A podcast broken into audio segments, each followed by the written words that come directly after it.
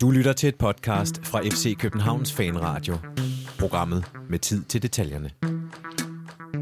På en fredag efter en uge, hvor Damendøj scorede sit 100. mål for FC København, har klubben været lidt i vælten på nogle forskellige områder. Lad os bare sige, at Victor Fischer har været en stor del af det, der er foregået. Men øh, på søndag skal der foregå noget helt andet. Vi skal nemlig spille Derby på Brøndby Stadion. Du lytter til, vel- du lytter til FC Københavns Fanradio. Velkommen indenfor. Mit navn er Jonas Folker. Lige til højre for mig sidder en øh, lige nu lidt undrende tekniker, Martin Lorentzen, og kigger øh, rundt. Jeg tror, det er, fordi vi har en mikrofon, der skrætter en lille smule. Og hvis den gør det for meget, så øh, kan det være, at vi pludselig lyder, som om vi har holdt en pause, så er det, fordi vi lige skal få den til at være med det. Jeg har tre gæster i dag. Til venstre for mig sidder fra Tipsbladet Sebastian Stanbury. Velkommen til dig. Tak for det. Over for dig sidder øh, Michael Olaj Milhøj. Er det rigtigt? Jeg siger Olej, men det er en større familie, hvis vi ah, taler det, så, Så kan jeg så høre. være med at tage den op. Jeg er på det andet hold, kan jeg godt høre. Velkommen til dig også. Jo, tak. Og ved siden af dig sidder Jeppe Henriksen. Velkommen til dig, Jeppe. Jo tak. Jeppe, Je- Jeppe Bannebjerg Henriksen, ikke? Bannebjerg, skal have det hele Nu- med? Ja, nu vi sidder og snakker om efternavn. Fedt efternavn, federe efternavn. Sebastian, har du et mellemnavn? Forskov. Foverskov. Forskov, ja. Det er fra den øh, fynske del, øh, side af familien. Jeg kan godt høre, det er nede i noget Foverskov. Forskov. Nej, det er ikke så fynsk. Forskov, det er fra den fynske del af familien. Stanbury er fra den kanadiske del af familien. Bum, så er vi også det på plads. Det er muligvis den kedeligste start på fanradion. det tror jeg også. og jeg vil godt sige, at jeg tager også min del af... Jeg, skulle, jeg var ved at spørge, om ikke du selv hævde den ned på et niveau, Au. hvor at, øh, er det døde. Der er meget, vi skal tale om. Ja. Vi har et hængeparti for tidligere, vi skal tale om, at Mohamed Darami har forlænget. Så skal vi tale om Victor Fischer, som jeg var inde på i introen. Øh, det er der ikke nogen, der lytter med nu. Jeg tænker, der kan være i tvivl om, at det bliver vi simpelthen nødt til at vende. Alt det her, der er foregået, siden vi spillede i Odense. Øh, så har jeg skrevet Nikolaj Thomsen, fordi jeg har lige læst en artikel om Nikolaj Thomsen. Øh, lidt, lidt morsomt, det skal vi også lige tale om. Og øh, så skal vi selvfølgelig tale om øh, den her kamp på søndag ude i, øh, i Brøndby. Inden vi når så langt, så skal vi vende gårdsdagens generalforsamling i det, der hedder Parken Sport Entertainment, som jo er koncerten rundt om FC København, som blandt andet også tæller LaLandia. Og derfor har vi besøgt dig, Michael. Ja, Også fordi du er FCK-fan, men også fordi, for de lyttere, der ikke har hørt et afsnit, vi optog sidste år, cirka den her tid, gætter jeg på. Vi sad ude på Amager i det meget, meget lille studie hos Heartbeats i Svedkassen, kaldet Kahytten. det var i hvert fald Øh, varmt. Der var sindssygt varmt. Kæft, hvor jeg svedt derude. Også der. Mm. Øhm, og tale om regnskab sidste år, og du har gennemgået lidt af nogle nøgletal og så videre. Øhm, så jeg tænker, hvis vi ser tilbage på sidste år så frem til nu, den største forandring i FC København og i Parkensport Entertainment rent økonomisk, hvor, øh, hvor skal vi kigge hen? Jeg vil nu faktisk sige, at der er to store ændringer. To store ændringer. Ja, altså den første er, at vi har skilt os af med Fitness.dk, der ligesom var det dårlige ben af forretningen. Resten af FCK og Parken Sport Entertainment klarer sig egentlig ganske godt, men vi er jo kommet ud med et tab Ja. i forbindelse med salget af Fitness.dk, fordi vi har solgt det til markant mindre end hvad vi gik og troede, det var værd, hvis man kan formulere det på den måde. Men det var, det var forventeligt, ikke? Det var forventeligt. Okay. Det talte vi også en lille smule om dengang, så det var ikke det, et stort chok. Og det kan, man kan godt se det regnskab, men, men hvis man prøver at trække det lidt fra, jamen, så ser den underliggende del af økonomien jo sådan set stadigvæk ganske sund ud. Altså vi har LaLandia, der tjener rigtig gode penge. Øh, FCK som fodboldhold har også tjent gode penge. Ikke ja. lige så mange penge i 2018 som i, i 17, men det er så fordi, vi har skiftet Champions League ud med Europe League. Men nu sagde jeg så, at der var to ting, som der var sket ændringer. Den anden er selvfølgelig, at vi har fået en ny øh, stor øh, øh, ejer i form af Lars Seier. Ja. Øh, det kan du selvfølgelig ikke aflæse af regnskabet, men, men det har selvfølgelig stor betydning i forhold til, at vi nok får en, en mere aktiv ejer, end hvad vi tidligere har, har haft. Ja. Også selvom at generalforsamlingen i sig selv ikke var synderligt spændende, fordi der ikke kom så meget nyt på bordet. Ej, det gik meget hurtigt i går, ikke? Jo, det er jo egentlig i langt høj grad en, en formsag, så længe økonomien øh, klarer det ganske godt. Og der er det måske lidt mere spændende at høre, hvad Lars Seier egentlig har, har gjort sig af tanker, fordi han, han har lagt op til et markant mere aktivt ejerskab, end hvad nogle af de andre ejere tidligere har, har haft. Ja. Øh, noget af det, han har lagt op til, at der blev ikke sagt så meget i går på generalforsamlingen omkring økonomien. Øh, det mest øh, bemærkelsesværdige i går var vel, at øh, Niels Christian Holmstrøm officielt udtrådte af Park Sport Entertainments bestyrelse og blev erstattet mm. af Gert Petersen, som er formand i KB. At det hedder sig, at formand i KB skal sidde i bestyrelsen som den ene moderklub. Øh, jeg ved, vi har talt om ham før. Vi kunne, tale, vi, kunne godt, vi, kunne, vi kunne godt lave et program, der var over en time kun om Niels Christian Holmstrøm, og så kunne vi lave øh, et, hvor vi interviewede ham, der kunne vare tre gange så lang tid. Sebastian, hvis du skal sætte et par ord på Niels Christian Holmstrøms betydning for FC København, hvor, øh, hvor, hvad, hvad, hvad, altså, hvor skulle man overhovedet begynde? Ja, men ja, for mig er der ligesom to dele af det. Øh, der er den del, at han ligesom har hvad han, hans arbejde, altså som sportsdirektør, de spillere, han har købt, de trænere, han har ansat osv. osv., osv. Øh, den anden del af det, hvor meget han har tegnet FC København som klub. Når jeg, tænker, når jeg skal beskrive FC København som klub, så tænker jeg på Niels Christian Holmstrøms citat om, at øh, hvor han siger, vi KB'er er ikke nær, nær så arrogante, som andre vil være i vores sted. For mig så tegner det FC København som klub, øh, at det det, han siger der. Øh, det er sådan, jeg ser FC København. Øh, og det står han for med sin, øh, med sin altid øh, seriøse tilgang til det, men også den der sådan lidt, vi er bedre end de andre. Øh, og det kan man diskutere, om, om det er rigtigt eller ej, men det er i hvert fald den, den, den attitude, han ligesom har stået for, og det har været med til at, at tegne FC København. Og det synes jeg ikke er noget negativt, det er bare en konstatering af, at øh, med ham i spidsen, så har man haft en mand, som, som føler, at øh, FC København er en stor klub og skal være en stor klub, og at man, man har noget, som de andre klubber i Danmark ikke har. Øh, og vi husker, hvordan han har stået og talt om Gorman, Bjør, øh, Gorman Bjørn inde i tv-programmer og sådan noget. Han har, han har tegnet FC København, som øh, meget få andre mennesker har gjort gennem de seneste øh, 25 år. Jeg øh, øh, hvad hedder, fremlagde øh, en, jeg ved ikke, om man kan det en påstand, men en, en, en tanke i mandags, da jeg sad her sammen med Benjamin Danes, eneste gæst, Jeppe, der gik lidt på, at Niels Christian Holmstrøm øh, betydning for FC København. Øh, jeg kunne ikke finde så mange andre, der nåede bare lidt deroppe af, som faktisk vores nuværende manager, Ståle Sobakken. Jamen, det er jeg meget enig i. Altså, Det er ligesom har, de to, som jeg kan pege på, som virkelig har den der store betydning. jamen, jeg har også uh, Niels Christian, som ham, der egentlig var, var ham, der satte hele um, det her positive arrogance i gang, som jo er noget, som vi både har blevet pålagt, men vi også selv har taget lidt til os. Altså det der med at væ- være hævet over andre, men med god grund. Og så vil jeg også bare sige, at Christian har jo aldrig nogensinde sagt noget forkert. Altså, det, har, det, har, det har han jo ikke. Og hvor er der mange fede klip, man kan finde frem, hvor han, øh, altså, jeg ved ikke, hvem han ikke har taget ud. Øh, Carsten Vave og jeg ved ikke hvad. Altså, han er, han er om noget øh, en, et værdigt medlem af Legends Club. Men På tænk- trods af, at han ikke har spillet en kamp for FCK, men, altså, men hans, hans impact på FCK er, er i hvert fald, jeg vil sige, det er lige så stort som Ståle Solbakkens. Nu står det jo stadig aktivt, kan man sige. Tænk, at øh, nu, nu nævner du, øh, han er i tv og så videre, men tænk, at de lavede en dukke af ham. Øh, som han bare han sad og var vred i onsite-studiet. Ikke? De lavede Nå, sådan noget dukketeater. også, ja. ja, ja. Men jeg tænker lidt, at når man når så langt, så nogen gider lave en dukke af en, ikke? Så, så, altså, så, så har man faktisk måske... Så, look mom, I made it. At hvis nogen gider bruge tid på at, at lave satire med dig, så har du i virkeligheden nået op på et punkt, hvor du, øh, hvor du virkelig betyder noget. Ikke?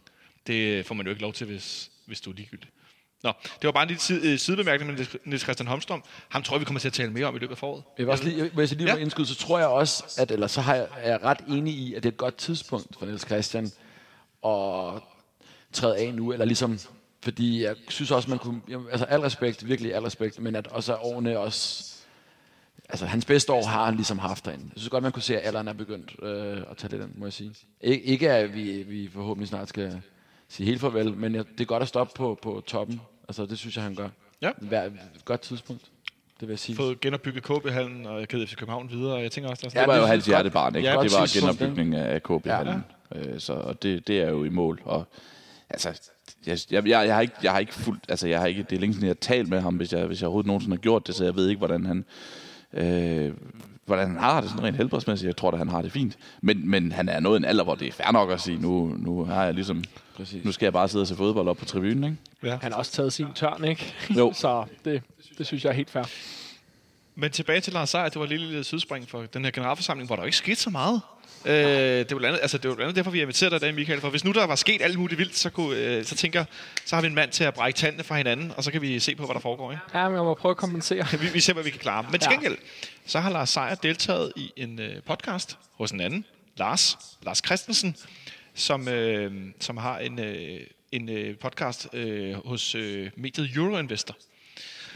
Øh, og der har BT været så søde at lave et afskrift. Og tak til BT for det. Så skulle jeg ikke lytte på en halv time, hvor jeg sikkert ikke forstod halvdelen. Men der er nogle meget fine øh, citater fra Lars Seier i den her podcast. Blandt andet øh, det følgende. Vi skal arbejde markant på at få en stærkere rolle i København. Det forpligter at hedde København. Vi skal være en kulturbærende institution, og jeg så gerne, at der var 10.000 flere tilskuere hver gang. Det er jo et meget, øh, meget øh, sådan, Det, Det lyder som om. noget, som den tredje person, der har tegnet FC København, øh, Flemming Yes. Østergaard, har sagt. det er jo nemlig altså, præcis det, jeg de straks til at 30.000 tænke på- tilskuere i tænke på ikke? Østergaard. Men, men det er også det, som jeg tror, han refererer til, ikke? fordi hvis vi går 20 år tilbage i, i tid, så var der jo flere mennesker på, på stadion, og der var en, en større tilknytning mellem Københavns selvforståelse og så øh, FCK som fodboldklub. Ikke? Øh, det tilhørsforhold var nok større, end vi ser lige i, i øjeblikket, og det er jo det, man nok gerne vil tilbage til. Ikke?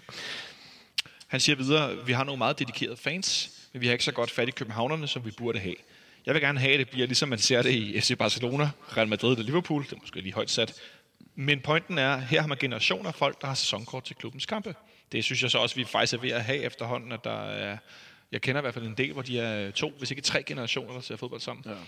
Så siger han videre, at øh, øh, i forhold til, at han bliver forelagt det her med, med Donø, der var en meget sådan, øh, hvad skal man sige, deltagende, både bestyrelsesformand og øh, administrerende direktør osv., jeg vil gerne hjælpe øh, med det. Jeg tror, jeg kan bidrage med noget der. Jeg er relativt synlig i forskellige sammenhænge.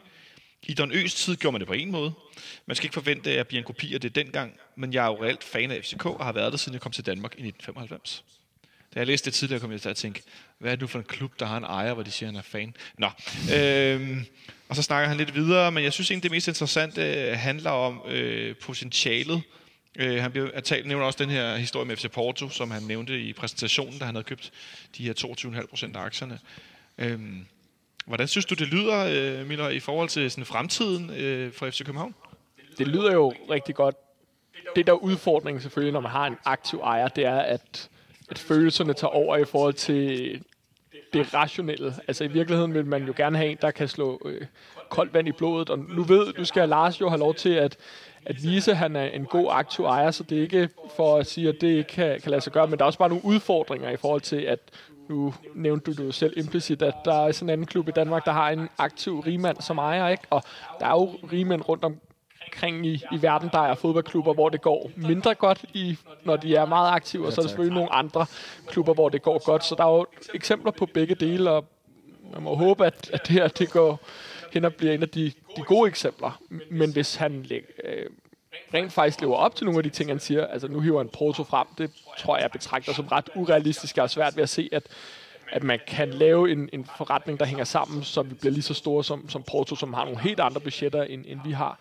Men det er klart, at hvis man kan få nogle flere penge ind i klubben, som man i stedet for at hente spiller i det her interval 15-20 millioner, kan gå hen og hente det, lad os sige, i spændet 25-30, eller jamen, så kan man jo gå hen og få en, en, en bedre klub, der egentlig kontinuerligt kan blive ved med at uh, kæmpe om, uh, om at spille med i Europa og komme langt i Europa. Og det er jo nok det, der er ønsket, fordi det har jo vist sig at være en meget god uh, nu talte vi om regnskabet, men det har været en ret god forretningsmodel de seneste par år, at kombinere vores europæiske deltagelse, og så egentlig stadigvæk, at godt være, at vi køber lidt dyre spillere nu, men vi sælger dem til gengæld også for mere. Og den model har han jo egentlig ikke lagt op til, at der skal ændres på, men, men han vil så bare købe og sælge på en højere hylde. Og det skal jo altså også til, altså man skal også kunne sælge til en højere pris, hvis det er, at den her model skal, skal hænge sammen. Men så er der jo et potentiale, for vi tjener ret godt på, transfer, og vi tjener også ret godt på at deltage i europæiske gruppespil af forskellige former. Ja, fordi han siger nemlig også, Lars Seier, øh, i den her podcast, hvis man ikke kommer med i noget som helst internationalt, så vil man skulle lave rigtig mange gode transfers alene for at gå i break-even. Det er vigtigt at vinde DM og komme med i Champions League, hvor man kan øh, tjene en kvart milliard øh, kroner. Europa League også rigtig godt. Og så slutter han hernede til sidst med at sige, øh, FC Porto har de seneste 15 år øh, øh, tjent over 3 milliarder kroner på at sælge spillere. De bruger også penge på at købe gode unge spillere. Jeg kan ikke se, hvorfor vi ikke skulle kunne lave en FC Porto over tid. Det vil nok kræve en yderligere investering, men vi har jo øh, en nettoindtægt på vores transfer. Hvis vi bruger nogle flere penge, vil man tilsvarende få flere ind, og det læner sig vel også ind i det, du siger, Miller, med at godt, altså, jeg kan ikke lade med at tænke, det lyder som om, at manden har lyst til at putte flere penge i business, end bare de aktier, han har købt. Ja, det er jo næsten det, han siger. Øh, det, det, det er det jo. Og, og man må ikke undervurdere, at, at eller man må, ikke, man må ikke glemme, at så mange penge er der heller ikke at tjene, at måder at tjene penge og, i fodbold. Øh, FC København er, jeg tror, på, der er mange, der har et indtryk af, at FC København har 100 forskellige retninger ved, forret, forretninger ved siden af fodbold, man tjener penge på, og det er det jo ikke. Øh, tror du kan bekræfte det? Nej, sådan er det jo ikke længere. altså, der er LaLandia, ikke? og så er der Parken, og så er der fodboldklubben. Sådan groft sagt, er det ikke rigtigt, øh, Michael? Jo, og så har du, at, ja, du bruger stadion ikke, til at lave koncerter. Præcis, parken. Og, og du har, lige præcis. øh, så det er jo, jeg snakker på et tidspunkt med Aldo Petersen, øh, en populær mand han kan jeg forestille mig, øh, og nu som han fortalt, at, øh, at reelt set på en fodboldklub er der tre måder at tjene penge på. Det er tv-indtægter, og det er europæiske turneringer, og det er transferindtægter. Meget mere er der ikke. Så det der med at komme, have så godt et fodboldhold, at man kan sælge nogle spillere fra derfra, og kan komme med de europæiske turneringer, det er bare vigtigt, hvis man virkelig vil tjene penge på det, og hvis man virkelig vil, vil stige graderne i, i europæisk fodbold. Så, så, Og det koster jo penge at tjene penge.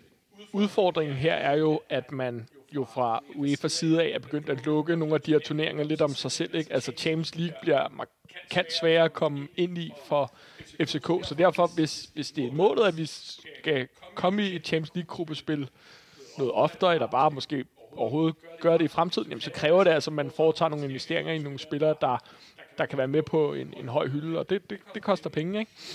Hvordan synes du, det lyder som fan, Jeppe, øh, i forhold til en ny ejer, som, som gerne vil flytte klubben fremad? Jamen, jeg var jo også, ligesom jeg tror, majoriteten af LFC-fans, relativt skeptisk over øh, at skulle blive delvis øh, altså ejet af Lars Seier. Skal jeg sige. Ikke kun, altså, han har jo majoriteten, ikke? Men altså, Nej, ja, nej, han har... Øh, han har nej, det har han ikke. nej, der Han, er han har jo, han, hvad er han, omkring 20 to- 22,5 procent. Ja, og så har han jo, hvis man lægger... Købt, øh, ja, købt LD's, ikke? Jo, Ja. hvis han, du lægger sammen med de to andre øh, rigmænd, så har de jo så aktier, øh, aktiemajoriteten sammen, Ja, ja, ikke? Så Men, men, men jeg var, jeg var, selvfølgelig var jeg kritisk, også, også det er sådan lidt mere af politiske overbevisninger og sådan noget, og omkring, at hvad vil han med os? Men efter hans, øh, jeg synes, han gjorde det godt til, til pressemødet, og den der sammenligning med Porto, bare det, han har tænkt, altså han viser, at han har tænkt de her tanker med, og jeg synes, sammenligningen med Porto, synes jeg er ret god, ud fra det aspekt, at vi, altså man kan sammenligne øh, København og Porto med antal indbyggere, og det, altså der er et hold i Porto, og det er FC Porto, og vi ligger nogenlunde lige i forhold til, hvor mange mennesker, der bor i byen. Øh, og det er ikke sådan helt portugisisk og, og dansk øh, fodbold, er heller ikke sådan så skævt, altså i forhold til at, at bruge sammenligning med Real Madrid og så videre. Sådan, altså, den, den har man svært ved at se for sig. Alligevel. Men jeg, man, vi kan jo godt lide den der med, med, med Ajax, er der også mange, der snakker om. Vi er enige om, vi, vi er i hvert fald et skridt under der også. Nu så vi lige Ajax spille fremragende, ikke? Hvis ikke to Men, tre. men, men Sejr nævner også det der med, at BNP'en i Danmark er meget bedre, end den er i Portugal. Altså hvorfor ikke på sigt, hvorfor skulle det ikke kunne lade sig gøre, at vi kommer op på... Altså, så nævnte han også, at FC Porto har vundet Champions League og sådan noget. Altså, der bliver drømt meget, og der, vi snakker sådan i, i store, store vendinger, men jeg synes, Porto-sammenligningen kan jeg godt gå med på til dels, vil jeg sige. Men det der med at nævne med sæsonkort 80.000 til Real Madrid, og de har 30.000 øh, turister til hver kamp og sådan noget, der, der, altså, det, det bliver bare utopi at snakke om det, synes jeg.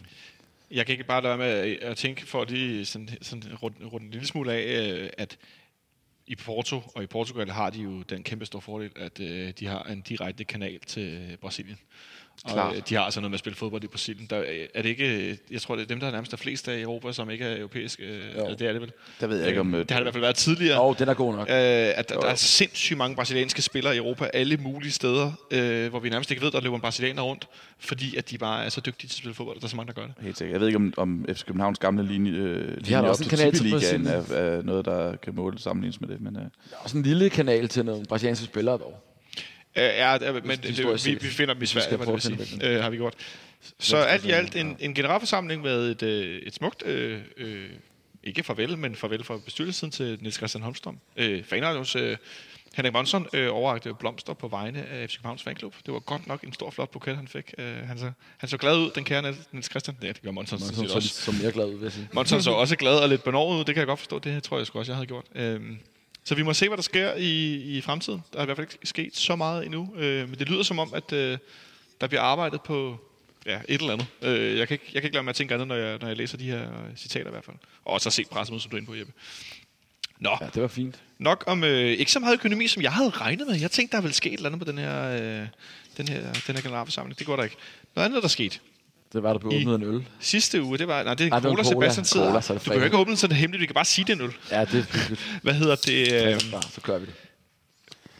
Undskyld, Brokke.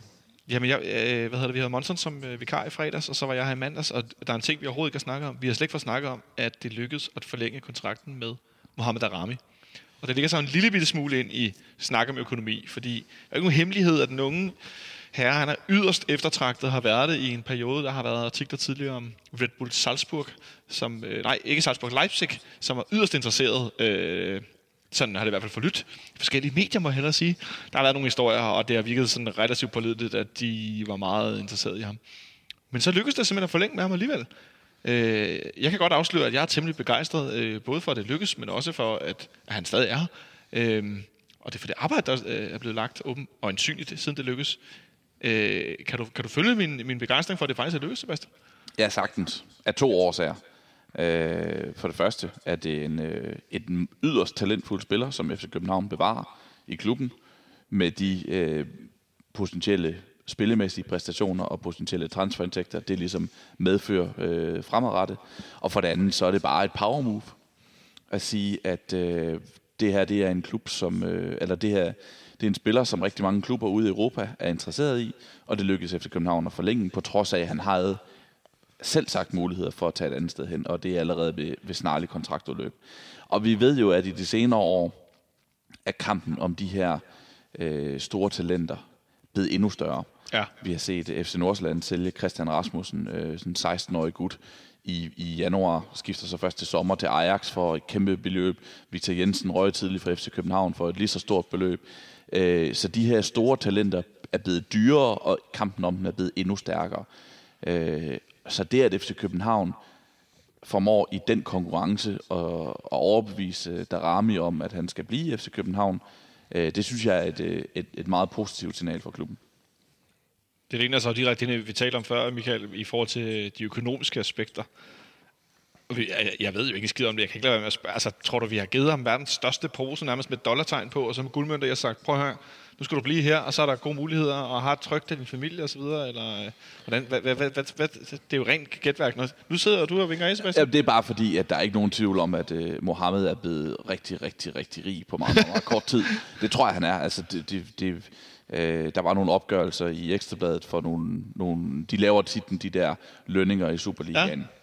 Og der er selv øh, en, en spiller som Jonas Vind, og jeg, jeg stod der på, at Ekstrabladet har lavet arbejde, der var Jonas Vind jo op og tjene flere millioner kroner om året. Ikke? Ja. Øh, og der, på det tidspunkt, når han har forlænget sin kontrakt, det var jo sidste januar, der var han jo ikke i nærheden af at være en fast mand på holdet.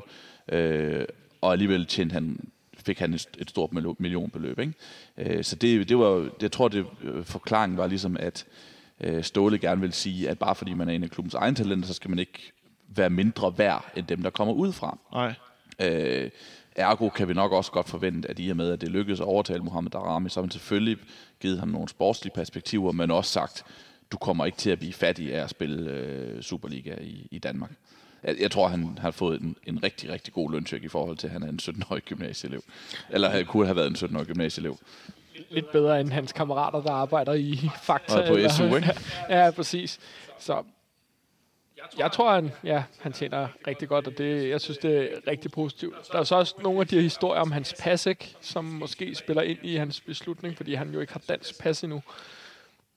Og hvis han ikke har dansk pas, så er han bare mindre attraktiv i forhold til, at hvor, hvor nemt det er at komme rundt øh, om i forskellige europæiske klubber. Jeg tror så snart det er på plads, og jeg ved ikke, hvor meget det spiller ind i forhold til den her forlængelse. Jo heller ikke er sådan specielt lang. Den løber til 2021. 2021. Ja, udgangen af 2021. Ikke i FCK ja, udgangen af 2021. Ja. Sammenhæng er, er sådan specielt lang. Så, så det synes jeg også lige, man, man skal have med i, i, i ligningen. Men jeg synes, det er enormt positivt. Jeg synes, han har været har gjort et positivt indtryk i de kampe, han har spillet. Også taget betragtning af, at han kun er 17 år. Ja, lige præcis, Jeppe, fordi at jeg, jeg er jo, hvis nogen, øh, både under bordet, men også jer, der lytter til det her på et eller andet tidspunkt, var i tvivl, en relativt begejstret type. Øh, og jeg er jo helt vild med Mohamed Darami, af åbenlyse årsager. Øh, skal jeg virkelig holde lidt igen med min begejstring for ham, at, at som Miller er inde på, han er kun 17 år, øh, eller er det bare at give fuld gas, ja. fordi han er så god? Jeg vil lige starte med at tilføje også, at vi faktisk for nyligt jo også uh, sendte en meget ung Mads Bistrup til netop Leipzig, faktisk. Det er rigtigt. Så det er faktisk noget, vi ingen sted har gjort. En uh, lidt anden type spiller. Ikke, faktisk må være ærlig sige, ikke en, jeg har set særlig meget, men de kunne efter sigende være rigtig glade for ham dernede. Så de kigger meget op, kunne man forstå på de ja. unge spillere. Øhm, altså, vi op hos os, når vi ser kampe, så står man jo også og snakker. Op hos os, hvor er det Ja, det er på 612. Bag os på 612. Bag os på 612? Ja, op hos os, okay. ikke? Ja. Det lød bare sådan lidt op hos os, så tænker ja, ja, er det, på fire sal, eller på nej, nej. Jeg er allerede på stadion, du ved, der er en kamp på søndag, ikke? Det var så. Øh, der, der er der nogen, der siger, at det er bare den nye uh, Danny Amankwa, og så er der nogen, der står og siger, at det her, det kan blive rigtig, rigtig godt. Og jeg må også sige, at jeg skal se mere, for jeg kan sige, om det bliver Danny Amankwa 2, der ender i, uh, i Sønderjysk. Jeg synes, han har meget det samme. Han er hurtig, han er let på fødderne, han uh, har drive, men han er også stadig... Han, han mangler lidt mere vægt, ikke? Altså, han er meget splejset, ikke? Og meget, meget... Jeg meget. tror, han, jeg vil, jeg vil sige, den er ikke, den er ikke en til en med den her Mankwa, men jeg kan godt se den lidt, og han blev desværre ikke det, som jeg havde håbet på. Øh, det kan også øh, det kan gå begge veje, vil jeg sige. Jeg, er ikke, jeg tror ikke, jeg er lige så begejstret som dig nu. lige nu er han jo på godt og ondt et talent. Altså, Ja. han var jo elendig i kampen mod Esbjerg, synes jeg. Jeg synes, han tog, tog en helvedes masse... Ja. Han sko- jamen, det er nemlig ja. Det, der er pointen. Altså, ja. jeg synes jo, han tog en, en masse forkerte beslutninger, og de, forkerte, de ting, han ligesom prøvede på, de lykkedes ikke. Og så afgør han kampen alligevel. Altså, så det siger jo noget om, at han langt fra er færdig i, i kraft af sin erfaring og sin evne til at træffe de rigtige beslutninger og sådan noget. Men hvis du som 17-årig på dine dårlige dage kan afgøre en Superliga-kamp, så er du ret langt fremme. Øh, Så, så det, det, er, det er et talent, og hvor det ender henne, det er ikke til at sige, men det er et stort talent, og det, det kan blive rigtig, rigtig Det- godt det, jeg for, gerne vil for, se- for ham og for København. Undskyld, undskyld. Det, jeg, gerne, vil- ja, det, jeg gerne vil se, det er, at han også gør det simple. Altså, mod Esbjerg, der, der sætter han simpelthen sit spil for højt op. Altså, det, det mest simple, han gør, det er at score det mål, faktisk. Mm. Altså, den der, Er det ikke også klasse, klassisk 17-årig god dribler, og så øh, får han også at vide, gå ind og gør det, du er god til, og det prøver han, og så...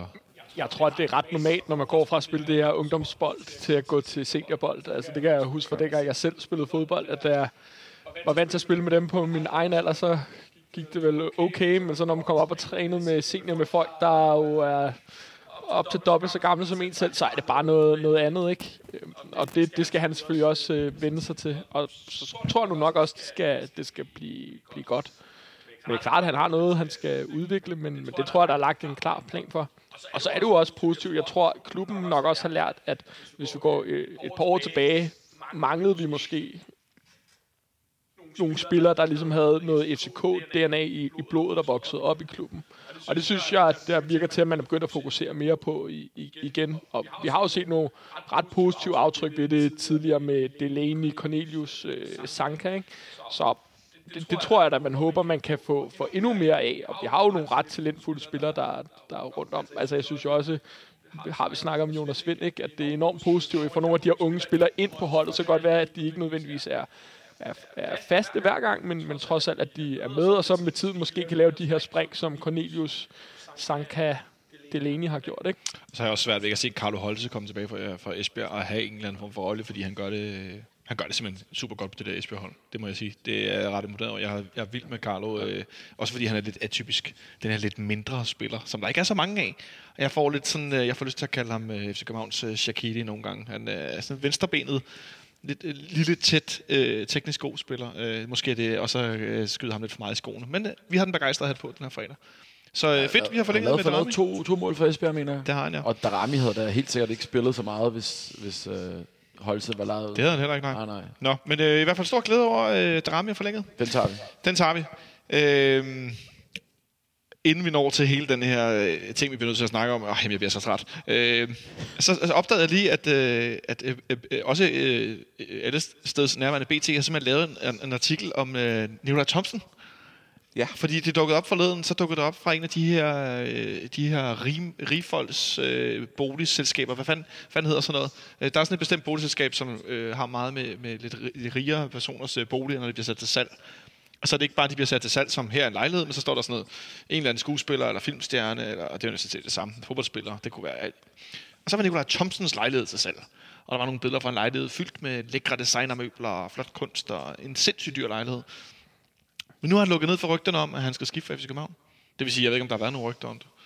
Øh, at han skal sådan set bare flytte til Han Christianshavn. har skiftet til Christianshavn. Ja, han har skiftet til Christianshavn. Øh, og den er sat til salg, men øh, det betyder, at han ikke skal nogen steder. Han er glad og så videre. Han har boet i lejligheden i to og et halvt år, så nu skal han videre. Kender du det, Sebastian? Altså, det siger jo noget om, at de her fodboldspillere bare lever i en helt anden verden, end vi gør. At det der med, at man har en lejlighed i København.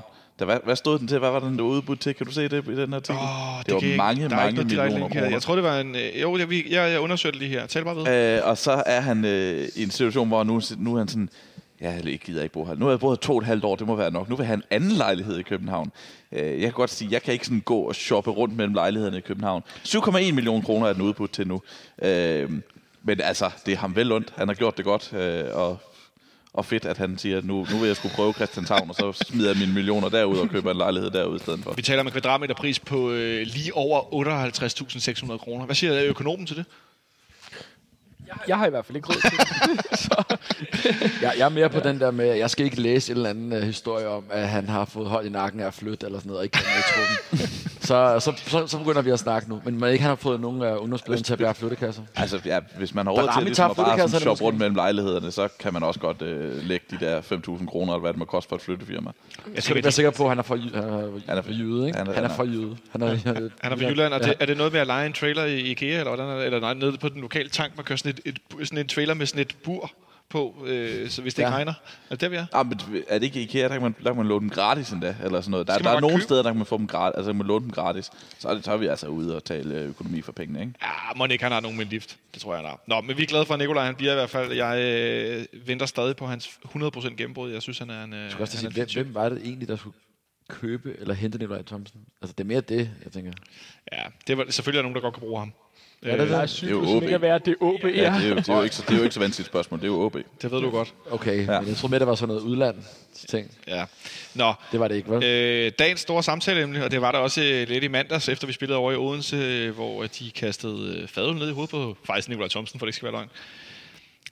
Det var først, at de OB-fans, de sang, at øh, Victor Fischer, han var... Jeg ved ikke, om de sang, sang de bøsse eller gay? Nu er jeg i sang tvivl. også. Sang de, Gay. de sang gay.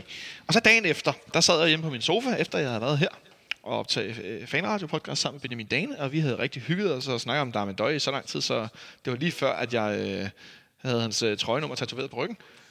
Så sad jeg og så den her Nordsjælland-kamp. Det var der hvor- homo, undskyld, jeg afbryder. Det var homo. Ja, Jamen, det Brøndby sang gay. Brøndby sang Fischer, Fordi det, der så skete, var efter øh, den her Nordsjælland-kamp, hvor Brøndby udlignede efter at deres Nordsjællands meget fine reservemålmand, øh, Vindal, er det dernede? Peter Vindal Jensen. Ja, jeg får sådan noget Martin Vingård-vibes, hver gang jeg tænker på ham der Vindal. Han har stået en skidegod kamp, og så trillede bolden med benene på ham, og øh, Brøndby udlignet. Og så efter kampen, så står der en god gruppe Brøndby-fans. Det var ikke bare et par stykker, det var en, en god chat. Og øh, der var ingen tvivl om, at de sang, at Victor Fischer han er gay og lærer lidt, ligesom de har sukket det med sankretid og så videre. Og der tænkte jeg der, okay, det skulle modigt. På en dag, hvor at alle sportsmedier har handlet om de her OB-fans dagen inden, og de har sunget det her, og der var ikke blevet taget særlig godt imod det, og nu bliver der en sag ud af det, så står de og kunne hjælpe med mit klare bud af et par hundrede stykker på et helt tomt, stille Farum stadion, Right to Dream Park, må jeg sige, og synger Victor han gay, alle, alle. Og jeg tænkte bare, hold nu kæft et selvmål. Øh, og det blev heller ikke, øh, modigt. det blev ikke taget så vel imod. Brøndby Support var hurtigt ude samme aften. Kæmpe gave til dem. Og slår hårdt ned på det og sige, at de tog de afstand fra. Det samme var Brøndby som fodboldklub og sige, det her er jo ingen sted hjemme. Nå, det korte og lange er, at OB Brøndby har nu fået en, øh, en bøde på 25.000 hver klub. Og det synes jeg er rigtig fint. Og så bliver der blandt andet sagt, at, øh, at i fremtiden, øh, der er der nul tolerance over for enhver form for diskrimination. Så man vil, altså sanktionerne vil blive skærpet, hvis det sker igen, siger Jens Hjortskov, som er øh, formand, øh, hvad hedder det? Jo, han er formand for øh, disciplinærudvalget, hvis jeg ikke tager meget fejl. Men hvad han også siger, jeg synes jo, det her er rigtig godt, så siger han yderligere, som gør mig helt træt i ansigtet.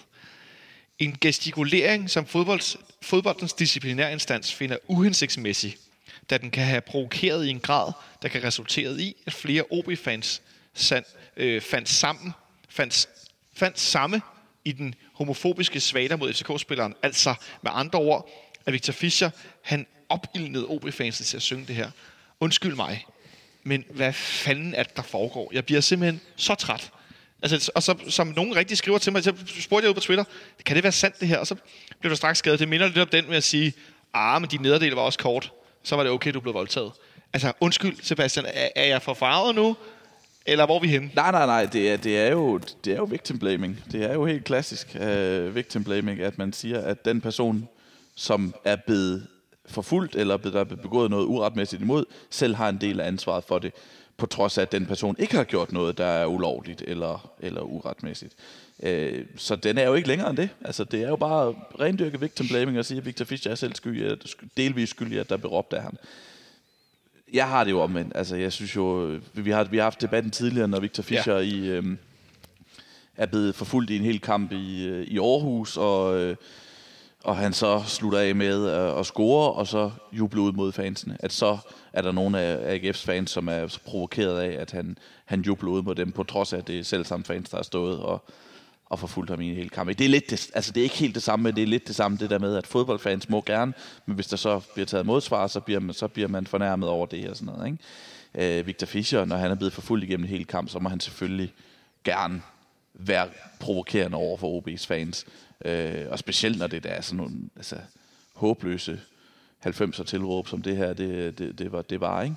Øh, når det er decideret homofobi, så må han selvfølgelig gerne reagere på det, og det er ikke hans skyld, at, øh, at, at situationen eskalerede. Det, det er udelukkende dem, der, der tænkte, om han er, han står der og, og provokerer os, så skal vi også råbe, at han er homo. Altså, det er jo deres skyld. Det er ikke Victor Fischers skyld. Det er deres skyld. Det var dem, der råbte. Som du skrev, det er voldtægtsmandens skyld, ja, præcis, altså, når der er en, der voldtager. Som du skrev til mig øh, i eftermiddags, øh, Michael. Det er fandme vildt skrevet. Ja, jeg undrer mig helt gevaldigt. Altså også fordi disciplinærudvalget virkelig kunne sætte præcedens og sige, her, nu trækker vi en øh, streg i sandet. Vi, vi kan ikke tolerere det her. Og så laver de det her victim blaming. Altså hvis han havde gist, øh, gestikuleret, og han havde, og OB-fasen havde råbt alt muligt andet efter ham, så havde det jo været helt fint. Altså det havde jeg da sikkert også gjort i, i parken, hvis der var et eller andet spiller, der havde gjort et eller andet provokerende op mod, mod os på, på ned og se, men, men pointen er jo, det er jo, det er jo indholdet i den her sang, der, der er problemet. Så det er jo ikke, hvad Victor Fischer har, har gjort, fordi det er der uden tvivl øh, provokerende i, på en måde, som jeg tror også FCK-fans havde reageret på, men, men det er jo indholdet af, hvad man synger, der, der er problemet. Og det er jo ikke Victor Fischers skyld. Han siger jo også selv, at de må godt kalde ham idiot og alt muligt andet, men de skal jo bare ikke bruge øh, gay eller homo som et, øh, et skældsord. Det er jo det, det øh, drejer sig om alt sammen. Og der har jo været meget så af, jamen, så har I engang sagt det, og I sagde det, og sådan noget. Det, det, det, det er jo ikke det, det handler om længere. Nu er det bare, jamen, prøv, nu, nu skal det bare stoppe, og vi skal videre derfra, fordi verden er en anden, end den var i, ja, i 90'erne. Ikke? Og så er den ikke længere, så undrer mig bare over, at disciplinærudvalget, som træffer en god beslutning, synes jeg, altså med, med bøderne, så også vælger at lave det der selvmål. Det, det er jeg helt uforstående overfor. Ja, men du sidder her og ser... Øh... Jamen, det er bare, det her emne er bare det er så ømt, og det er bare en, det er en meget større ting end fodbold egentlig. Altså det er sådan, det er sådan jeg ved faktisk ikke rigtig, hvor jeg skal starte. Altså, jeg, jeg, jeg kan mærke, at, øh, at man også begynder at kigge lidt indad. Altså det må jeg sige. Og jeg, nu, har jeg, nu skal vi til Derby på søndag. Og øh, altså, der er nogen, altså jeg har stået og kommenteret så mange gange derude, når der står øh, 5.000 af vores egen, måske ikke 5.000, det er ikke alle. Og heller ikke 5.000. Det er også bare sjældent, vi har 500, 500, det var 500, jeg ville have sagt. Det kunne også godt have været inde. 5.000, det er jo ikke, det er ikke forkert. Og råber cigøjner efter Brøndby, øh, efter Brøndby-spillere og Brøndby-fans. Den sang, jeg har så mange gange været så pinlig. Og det er fuldstændig det samme. Jeg, det er på, på fuldstændig samme niveau. At stå og råbe, råbe cigøjner, som at stå og råbe homo. Altså det er, det er racisme og homofobi. Det kan gå fuldstændig på samme niveau for, for mig. Så jeg mener bare, at når man starter det her nu med at give bøder, og man går væk fra, at det er ud for dyd, altså hvad der er almindelig sund fornuft, til at gøre det til pligtetik. Altså nu det, der er lavet en regel for det nu.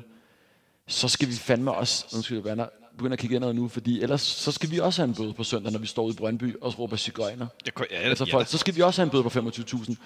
Og så skal der godt nok gives mange bøder. Jeg, jeg siger ikke, de skal gives, men vi, vi, vi har startet, der er mulighed for, at der kommer en portfolio af bøder. Hvis den skal holdes, den her, så skal der virkelig ændres, og vi skal se indad. Og det er på tide, og jeg synes, det er fremragende. Men jeg er lidt overrasket over, at det sker på baggrund af lige det her, vil jeg sige, fordi jeg ved ikke, altså, det virker bare sådan lidt, Nå, så, så er den her nu, så har Fischer gjort det, og så kommer det i medierne, fordi Fischer er meget i medierne, og så lige pludselig, så skal Spillerforeningen reagere, og så er der bøder. Det er, sådan, det er lige eksploderet nu. Jeg, er helt med på, at vi gør det. Jeg synes ikke måske timing og måden, og sådan, det, det, den er ikke sådan helt, sgu ikke helt god. Altså, nej, skidt, det, det, det, det, rodet, det er rodet, er vi enige? Skidt det, Fischer han ligesom bare greb den? Han tog den? Det, det er nemlig det, fordi jeg er fuldstændig enig i, i forhold til det med at kigge ind her. Det skal vi alle sammen gøre. Øh, det, det, jeg, jeg, på, på, lige på stående fod kan jeg huske, at det er tredje gang i den her sæson, at, jeg, at der har været homotilråb, jeg har hørt i, i Odense. Øh, det var det samme, Victor Fischer blev også forfulgt i efteråret. Øh, og når man så straffesparkskonkurrencen i pokalturneringen mellem OB og Esbjerg, øh, Højbjerg, der fik Jeppe Højbjerg. Ja. Og det var så tydeligt. OB-fans stod lige nede bag ved hans mål, og så stod de og råbte, man kunne bare høre det. Det var den samme sang, bare med Jeppe Højbjerg i stedet for Victor Fischer, ikke? Dengang var der ikke nogen af os, der reagerede. Jeg reagerede ikke. Jeg kan huske, at jeg tænkte, det var dårlig stil. Jeg gjorde ikke noget. Øh, ikke fordi jeg kunne have flyttet noget som helst, vel, men jeg gjorde ikke noget. Det var der heller ikke andre, der gjorde. Alle andre, og også mange andre, der hørte det. Der var ikke nogen, der gjorde noget. Øh, det samme med Victor Fischer i efteråret. Så det, det, det, vi skal alle sammen kigge ind og sige, okay, tænk, at det var en mand, der ligesom skulle sige, nu gider jeg ikke finde mig mere. Og så gjorde han det, og så flyttede han alt det her kæmpe respekt til Victor Fischer for, at han gjorde gjort det. Tænk, at vi ikke har gjort noget før. Tænk, at vi ikke, hver eneste gang, vi har hørt det der, har sagt, lad være, lad os få stoppet det, lad os gøre et eller andet. At det alt det her, der er gået i gang, og altså UEFA's præsident har udtalt sig i den her sag, ikke? på baggrund af, at Victor Fischer tog handsken op og sagde, nu vil jeg ikke finde mig mere. Kæmpe respekt til Victor Fischer. Og var det lidt pinligt for os andre, at vi ikke har gjort noget, noget før. Altså, jeg, jeg, dansk fodbold som helhed. Jeg kan godt indskyde, at jeg der som den første skal sige, hold kæft, jeg har sunget bøsserne for Vestegn mange gange. Det har jeg da. Men det er også mange år siden, trods alt, lige den sang. 4, 5, 6 år siden. Ja. Max. Men det er også derfor, jeg, øh, det, det har jeg også gjort. Men det er også derfor, at jeg synes, hele den her diskussion, som jeg har set nogle FCK-fans gå ind i at sige, nu skal vi bare dele karantæner ud til alle mulige mennesker. Sådan, nej, nej, altså det her handler om, at vi i, som sammen skal blive enige om, at der er nogle ting, der skal gøres bedre, og det Og anderledes. Er alt, ja, anderledes, ikke? Ja, fordi vi kan altid pege fingeren an og sige, så gjorde du det, og du gjorde det, og så sådan, altså det regnskab går altså så er vi alle sammen i, i stort minus, ikke? Så det handler bare om at sige, jamen, det her er ikke acceptabelt længere, det skal vi altså ret øh, op på, og det, det her med at pege fingre af, af folk i den forbindelse, det synes jeg egentlig ikke, at man behøver, fordi det handler om, at nu skal det blive bedre herfra, ikke? Det ved jeg ikke, om øhm, i rundt om bordet kan måske ikke genkende det til, men jeg har også tænkt det meget som sådan en, okay, nu trækker vi en streg i sandet, og så har vi ligesom dag 0. Og det var i mandags. Og så herfra, så kan vi bevæge os videre. Som du også er inde på, Jeppe, at øh, jeg vil også, altså jeg vil gramme mig til evig tid, hvis, hvis der står uh, 1000 mand ude på Brøndby Stadion på søndag og synger cigøjner af Brøndby-fans eller spiller.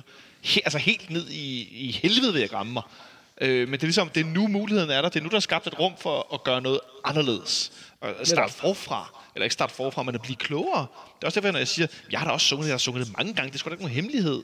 Men hvis ikke vi skal have rummet til at blive klogere, og ændre adfærd, og gøre det alene, og gøre det med hinanden, jamen jeg ved ikke, hvordan, hvordan altså det er vel også et spørgsmål om, at, at er det i virkeligheden derfor, jeg bliver så ærgerlig i forhold til DBU, fordi de alligevel laver en lille kattelem, der siger, ah, men du var også med. Ja, men for, jeg er meget enig med det, Michael siger, at øh, vi skal ikke gøre det her til en, en eller anden form for øh, altså proces eller retssal, hvor vi ligesom skal pege ansvar ud og, og sige, fingre, du gjorde det forkert, og derfor skal du have den bøde, og så og så langt karantæne og sådan noget.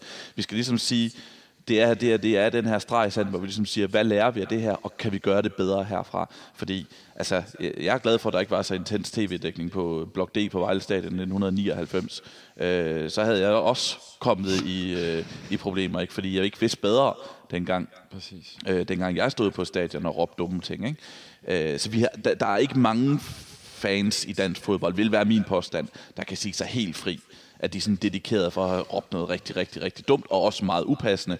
Man må gerne råbe noget dumt, det skal bare ligesom bare være inden for reglerne for, at vi synes, det er okay og dumt. Ikke? Øh, og, så, så vi skal ligesom bare sige, okay, hvad kan vi lære af det her? Hvor, hvor skal vi hen herfra? Øh, og lad os lade være at tro, at alting er, er løst, fordi Victor Fischer han øh, råbte op i Odense. Det er det ikke, men det er forhåbentlig noget, som der er mange, der får mange til at kigge ind af, og det er forhåbentlig også, at næste gang, at der er nogen, der står og råber noget dumt på stadion, så i stedet for, at man bare øh, vender det hvide ud af øjnene, så prikker man lige på skulderen og siger, hold din fucking kæft. Ikke? Tænk dig om, tænk hvad du udsætter, øh, øh, tænk hvad du, tænk, hvad du øh, udsætter befolkningsgrupper for, tænk hvad du øh, får, får vores klub til at fremstå som, og så videre, og så videre, og så videre.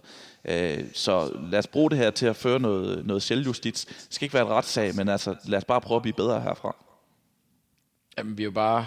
Jeg synes bare, jeg synes, jeg synes bare det er mega, mega relevant til den her op, og jeg synes faktisk, det, en, altså, en, også en, det kunne være et program for, for sig, det her.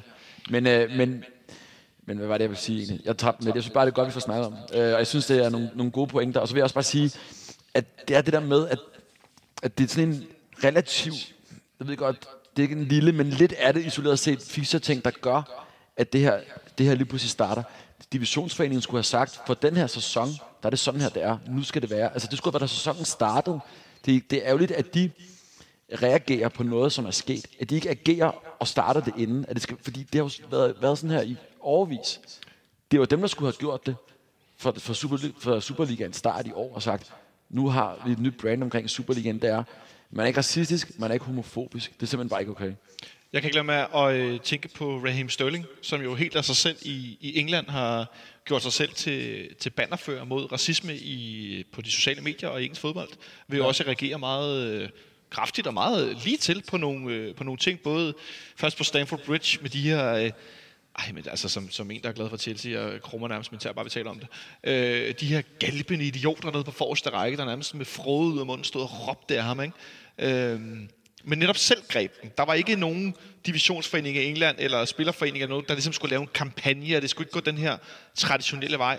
Men Sebastian, jeg glemmer at tænke på, at det er måske også virkelig lidt et billede på nogle af de her spillere, som har så sindssygt meget indflydelse og så sindssygt meget magt, øh, men at nogle af dem også har noget ideologi, som vælger at gøre noget af sig selv.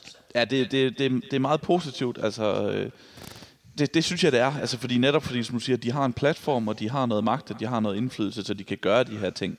Og de fleste af dem gør det ikke. Altså, det, der er et famøst interview med Cristiano Ronaldo for mange år siden, hvor han blev spurgt om, øh, om situationen i Katar og VM i Katar, og hvad snakkede man, hvad mente man i Real Madrids omklædningsrum om det? Hvor han sagde, det snakker vi slet ikke om omklædningsrummet. Altså, vi snakker om damer, om biler, om penge, om fodbold, ikke? Og, og sådan er der jo mange, der har det, og ved du hvad, jeg synes heller ikke, man kan forlange, at bare fordi man er fodboldspiller, så skal man, øh, så skal man have en holdning til, til verdenspolitikken og verdenssituationen. Øh, men de, der så ligesom tager handsken op og siger, jeg har en holdning til det her, og jeg bruger min, min stemme og min platform til at, at, at tale imod det, uden i øvrigt en sammenligning mellem Raheem Sterling og Victor Fischer, som, som øh, Raheem Sterling har været udsat for, for langt, langt, langt værre ting, end, end Fischer han har. Men, men jeg synes, det er fedt, at de ligesom bruger deres, deres indflydelse til at forsøge at gøre verden bare til en lille, øh, en lille smule bedre sted at leve. Jeg tænker, kommer sådan til at tænke på, Michael. Vi står ude på Brøndby Stadion på søndag. Jeg skal i hvert fald ud. Jeg ved også, du skal. Jeg ved ikke, om du skal derud. Nej, jeg skal desværre Det skal desværre ikke noget. Men forestil dig, at vi står derude. Og øh, der er ikke nogen FCK-fans, der ikke ved, at Victor Fischer har talt mod det her. Og så stod der en øh, oppe i hjørnet, eller ude i siden, eller inde i midten sådan set, og råber noget, som er... Jeg råbe julebenet halenæger efter en mørk spiller i Brøndby. Hvad ved jeg? Øh, men noget som Victor Fischer lige som vores store stjerne, en af vores to-tre bedste spillere, måske nok den bedste spiller i Superligaen, når han er på toppen, han lige har givet udtryk for, at det gør vi altså ikke i FC København. Altså, jeg har svært ved også ikke, ikke at se, for jeg ved jo, nu sidder vi fire enige, men der er mange FCK-fans, der ikke er enige. Det ved jeg da. Det kan jeg jo se på sociale medier rundt omkring at folk snakker om, at det er en krænkelseskultur og alt det her, og nu må I lige tage jer sammen, og det handler ikke om, at jeg er homofob og så videre. Men tror du ikke også, det kan være svært som fan at stå der og så begynde at råbe et eller andet, som er helt off, når man godt ved, at vores bedste spiller lige har stået og sagt, det er ikke fedt? Jo, det, det tror jeg bestemt. Men jeg tror også, at, at det er rigtigt, hvad vi allerede har diskuteret, at det er jo ikke sådan, at Victor Fischer har, har løst alle problemer med, øh, at der bliver råbt ting og, og sager, fordi det tror jeg givetvis, at der vil blive ved med. Det kan godt være, at det ikke sker på søndag, men så om, lad os sige, en måneds tid, når det er lidt mere glemt, kan det godt være, at der er nogen, der, der starter igen. Og så er det jo det store spørgsmål om, hvor stor en, øh, en, en selvjustits, vi har i forhold til også at hive fat i vores medfans, hvis de synger noget forkert, som jo ikke er en, en nem ting at gøre. Altså, øh, at, at tage de samtaler med nogen, du måske ikke kender, ikke? Så, men, men, men det er jo det, der er, er, er påkrævet, ikke? Hvis, hvis det her skal blive noget, der bliver vedvarende og egentlig kan blive løst på, på sigt. Ikke? Så, og det, det tror jeg er den svære del. Den, altså, det er herfra, den svære del starter. Sebastian? Jeg synes allerede, der har været sådan eksempler på, at debatten om det måske kan påvirke nogle ting. Øh, Dan Raklin skrev et rigtig dumt indlæg i Berlinske. Jeg, kan ikke, jeg har ikke, så jeg vil ikke sidde og citere det, fordi jeg vil ikke citere det fra hukommelsen. Men han fortalte det der med, at noget i stil med, at han havde sunget med på bøsserne fra Vestegnen, og det så han jo ikke noget problem i, fordi han var ikke homofob, eller noget i den stil. Øh, og i dag har han skrevet et Facebook-opslag, hvor han ligesom siger, at det reaktioner, han har fået på det, øh, har gjort, at han er blevet klogere. Ja. Fordi at der er rigtig mange, der fortalte ham, at det var rigtig dumt skrevet, og det var det også. Øh, så det, jeg synes bare, det er et lille eksempel på, at måske kan den her debat, vi har, flytte nogle ting. Måske er der nogen, som finder ud af, at de her ting øh, at det rent faktisk har et konsekvens, at øh, man, man råber homofobiske øh, ting, eller racistiske ting, eller hvad det måtte være. Også selvom man ikke betragter sig selv som homofob eller racist. Ja, jeg tror, at vi... Øh, Lukker den for nu. Ja, fordi vi kunne tale om det lang tid. Og så vil jeg bare lige en lille opfordring. Det der med at synge bøsserne for Vestegnen, hvad med det? Vi kan bare kalde dem taberne for Vestegnen. Ja. Det er dejligt nemt. Og, og så kan man altid ligge det, når man vil, om det er at tabe på banen, eller om det er at tabe, når man kommer ud til en punkteret cykel, eller et tabe i dårlig, tøj, et tabe i dårlig tøjstil. Jeg er sådan set ligeglad. Og heller ikke noget cigøjnerråb, for guds skyld. Nej, det, ej, slet ikke. Stop det. Øh, så øh, med den øh, lille, øh, hvad skal man sige, opfordring, så tror jeg, at vi lige øh, om et øjeblik øh, også skal tale om fodbold. skal vi tale om noget, der heldigvis er mere positivt end øh, den her lange snak, vi havde før. Vi skal tale om den her kamp på søndag. Sebastian, skal du på Brøndby Stadion og dække fodbold? Nej, det skal jeg ikke. Det, er, du, er du ked af det? Øh, jo, jeg vil altid gerne se Derby, men jeg skal til Malmø. Du skal til- Malmø med Østersund. Okay, jeg tror du skulle til at sige noget med Vejle. Du skal til Malmø, Ja, simpelthen. jeg tager over til Malmø Østersund. Og Hvis, dækker nu, den. hvis nogen var i tvivl, så har vi besøg af en af Danmarks største fodboldhipster, Sebastian Stamberg, der til Malmø for at se Ej, Malmø, Malmø kan ikke være særlig hipster. Hvis jeg havde set Østersund Malmø, så havde det været hipster. Ja, okay, fair nok. Men ikke desto mindre tænker jeg, at du alligevel har gjort dig nogle tanker om den her derbykamp. Øh, det største issue for os FC København-fans er jo, tænker jeg, uden tvivl, at vores kære anfører er i karantæne. Klart. Hvor stort et problem tror du, det bliver? Øh, jeg er ikke sikker på, at det bliver et problem. Altså, det, men det er da klart, at FC København nok hellere vil have sikker med, end ikke at have med. Så er jeg ikke, altså, det er meget, meget vagt sagt af mig. Men jeg er ikke sikker på, jeg ved ikke, om det bliver et problem. Altså, jeg er jo, det handler også om, at modstanderen ikke er i, på sit absolut bedste niveau. Jeg synes, jeg har ikke været imponeret af Brøndby det her forår, på trods af, at, at øh, resultaterne har været vel okay, og de har fået nogle point i, sådan hister her, og nok til, at de kom med i slutspillet, som var ligesom håbet for dem, men det er stadigvæk ikke noget af sådan Brøndby-hold i absolut stor form, så hvis man skal møde Brøndby-hold uden sækker, så er det her Brøndby-hold øh, måske et meget, det godt, et meget godt et at gøre det imod. Jeg stod allerede i Odense, der er en vigtig gule kort, og talte med nogle af dem, der stod rundt om ham, at hey, hvis det, altså, det jo havde været værre mod FC Midtjylland, fordi at jeg betragter Brøndby som værende relativt dårlig nu. Er det for øh, højt, Ravne?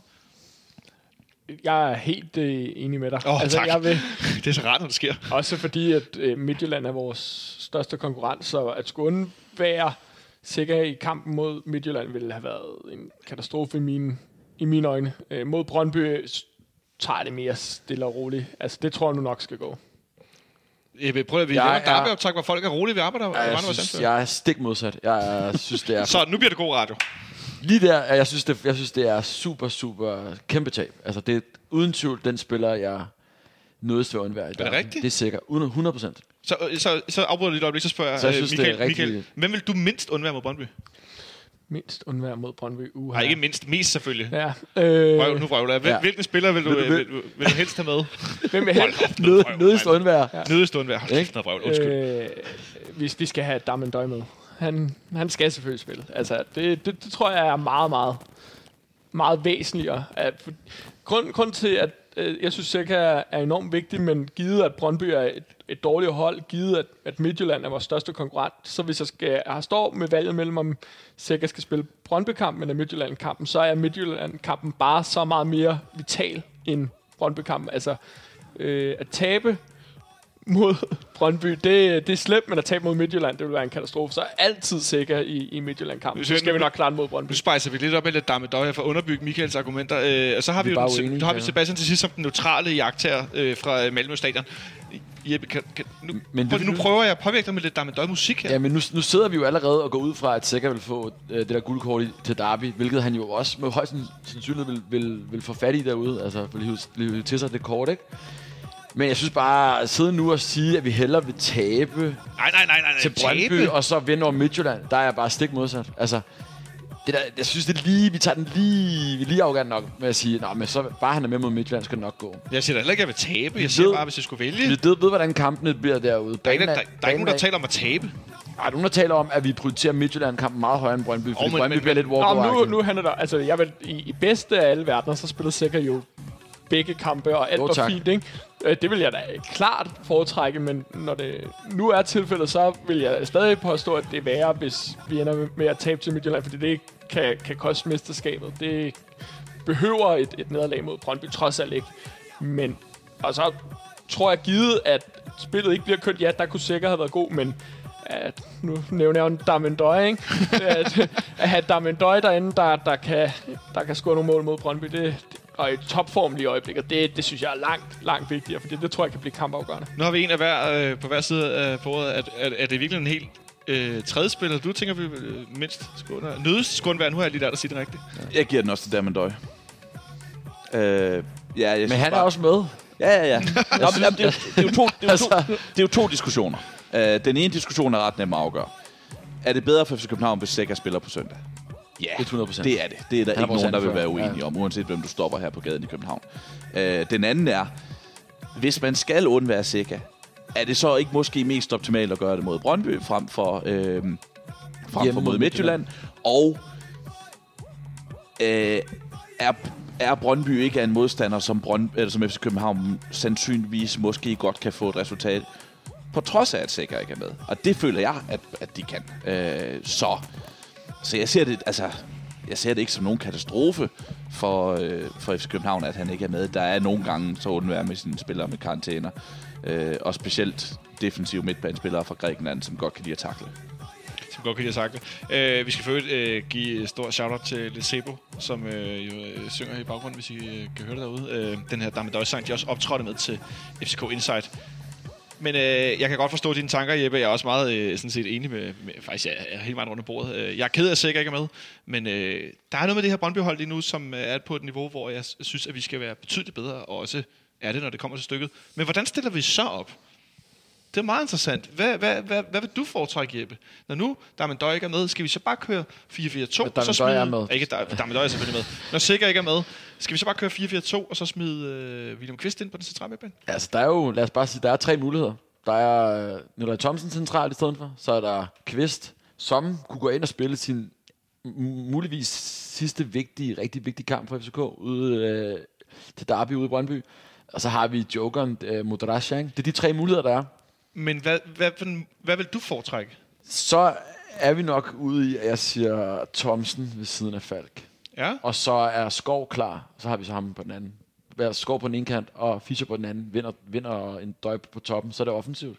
ja, Men så er det det, vi går ud og vinder på. ja. Det, Ja, ja det, det er mit bedste bud. det, det, det er din foretrækning. Hvad med dig, Michael? Hvad vil du foretrække? Jeg er sådan set enig. Jeg vil også spille med øh, Falk og Thomsen ind centralt. Det tror jeg kunne, kunne gå hen og blive, blive ret farligt mod et, et Brøndbehold, der ikke er i topform i, i øjeblikket. Det ser også ud som om, at det er det, de har trænet med, ikke? Ikke, er, det, men er det ikke lidt tyndbenet?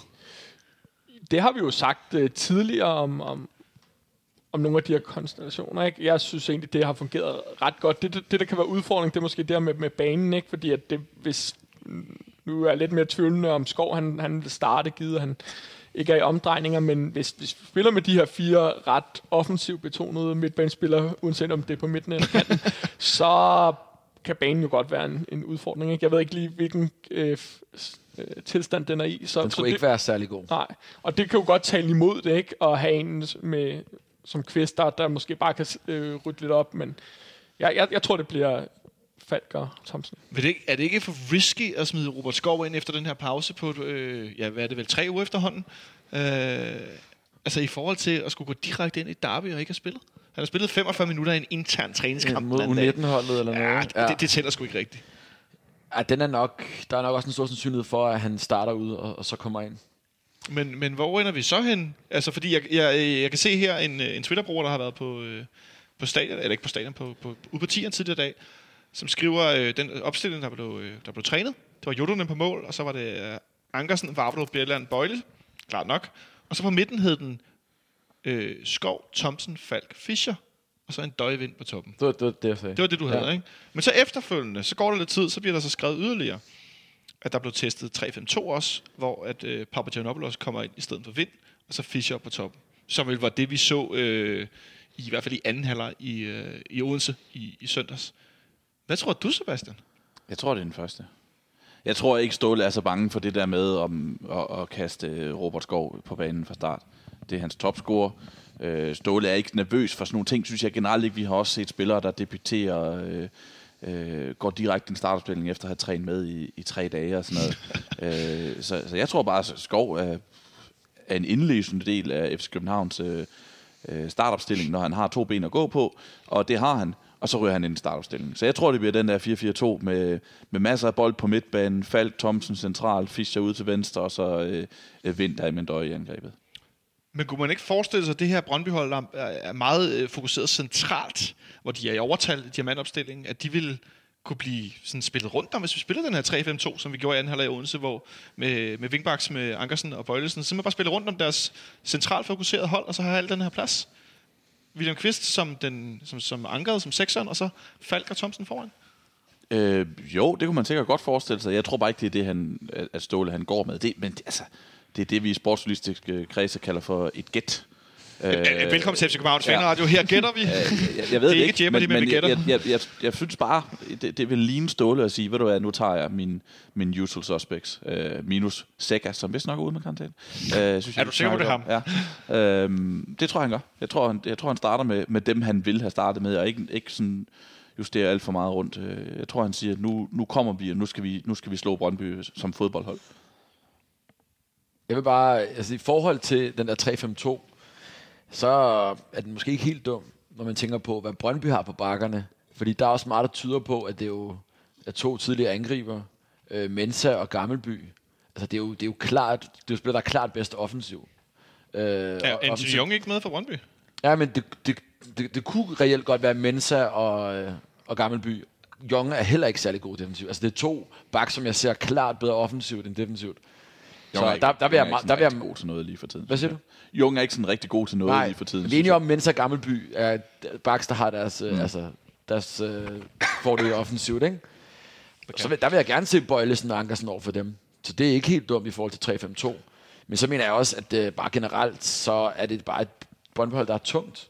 Så jeg vil gerne have... Hvad mener du, når du siger tungt? Det mener jeg, at det, hvis det er Hermansen og Arajui, så skal de bare spille til fødderne. Altså, så, så, faktisk, så vil jeg næsten hellere, så vil jeg gerne have Fischer over for dem, end jeg egentlig vil have Darmendøj. Eller Vind for den sags skyld. Og så er det også, altså, øh, Kaiser, og er også, jeg synes, det, det, er nogle, det er nogle tunge drenge, de har fået sig, og Rad- Radosevic, eller hvad hedder, er også, er også tung. Altså, det er ikke nogle spillere med meget speed i. Så jeg ser masser af muligheder, og jeg, jeg har også, har også, også som favoritter. Men det er stadig Derby, og det er stadig ude i Brøndby. Og så er der en øh, dommer, der simpelthen har sin første derbykamp. Ja, det er jo det, det, er jo det, det næste, vi skal Så nå jeg frem til er om bange lidt. for, at det går helt galt. Øh, det er det næste, vi når frem til om lidt. Hørte, jeg ved ikke, om du hørte efter, øh, Michael, men nu fik Jeppe igen snakket Damendøj af holdet. Ja, Nej, det sagde jeg ikke. Jeg sagde bare, at jeg tror ikke, det er det, der er nøglen. Du vil- du vil hellere have Fischer nøglen. Damendøj? Nej, jeg vil hellere have Fischer over for Hermansson og Arajui, end jeg vil have men Damendøj over for dem. men jeg tror, når nu de er så dårlige i, i, i, på, på, på bakpositionerne, så synes jeg jo netop den her 4-4-2, hvor du både kan kombinere med Bøjle og Fischer på venstre, og Peter Angersen og Skov på, på højre, netop vil være ekstremt farlig, fordi så er det jo sådan set både muligt at komme ned til baglinjen og, gå ind i, i midten, og det tror jeg bare, at det bliver for meget for, for Brøndby, Brøndbys øh, baks. Ja, der kommer rum bag dem, det gør der. Det der med, at det, at det bliver for meget for Brøndby, det synes jeg øh, helt isoleret er en, øh, Var en fed er en sætning. super fed sætning. Den kan jeg faktisk godt øh, leve med, at vi siger rigtig mange gange. øh, men nej, det er rigtigt, hvad du øh, kom lidt ind på, Jeppe, at øh, dommeren, som skal dømme det her derby på søndag, det er en øh, relativt øh, uprøvet dommer. Øh, Jørgen og, øh, Jørgen Dag- Daggaard Bukart, øh, er som ikke har dømt... Thomas Gravgaard, lookalikeen. Han er nemlig Thomas Gravgaard Lukas. Han har ikke Ja, dømt det. en, øh, derby. en, hvad hedder det, øh, han har ikke dømt en mesterskabsspilkamp, hvis jeg ikke tager meget fejl. Øh, han har ikke dømt kampe mellem de øverste, de tre, lad os sige, de tre store Midtjylland, Brøndby FCK, nogle indbyrdeskampe indtil videre. Øh, det er hans femte, øh, hvad hedder det, Superliga-sæson. Øh, er det ikke lidt risky at sætte den her mand på sådan en kamp? Den tager vi bagefter. Altså, det har jeg sådan... Øh, jeg synes ikke, vi skal tale om dommer. At, at nu skal jeg ikke diktere programmet, men jeg har det sådan... Det der med at tale dommer før en kamp, før vi ligesom ved, hvad de dømmer, det synes jeg er... Det ved vi reelt ikke noget om. Han kan, også, øh, han kan også dømme 90 minutter, hvor man ikke lægger mærke til ham overhovedet, fordi han bare har træffet alle de rigtige beslutninger og, og så videre. Så jeg, jeg har ikke nogen holdninger til, om det er det rigtige at gøre eller ej. Jeg synes, lad os se. Øhm, jeg, jeg har lige fundet her øh, tidligere super, eller ikke Superliga-dommer, men tidligere divisionsdommer Benjamin Lander, øh, som jo er meget aktiv på Twitter med blandt andet at vinde i odds og gøre alt muligt andet og laver Mediano. Han skriver meget fint.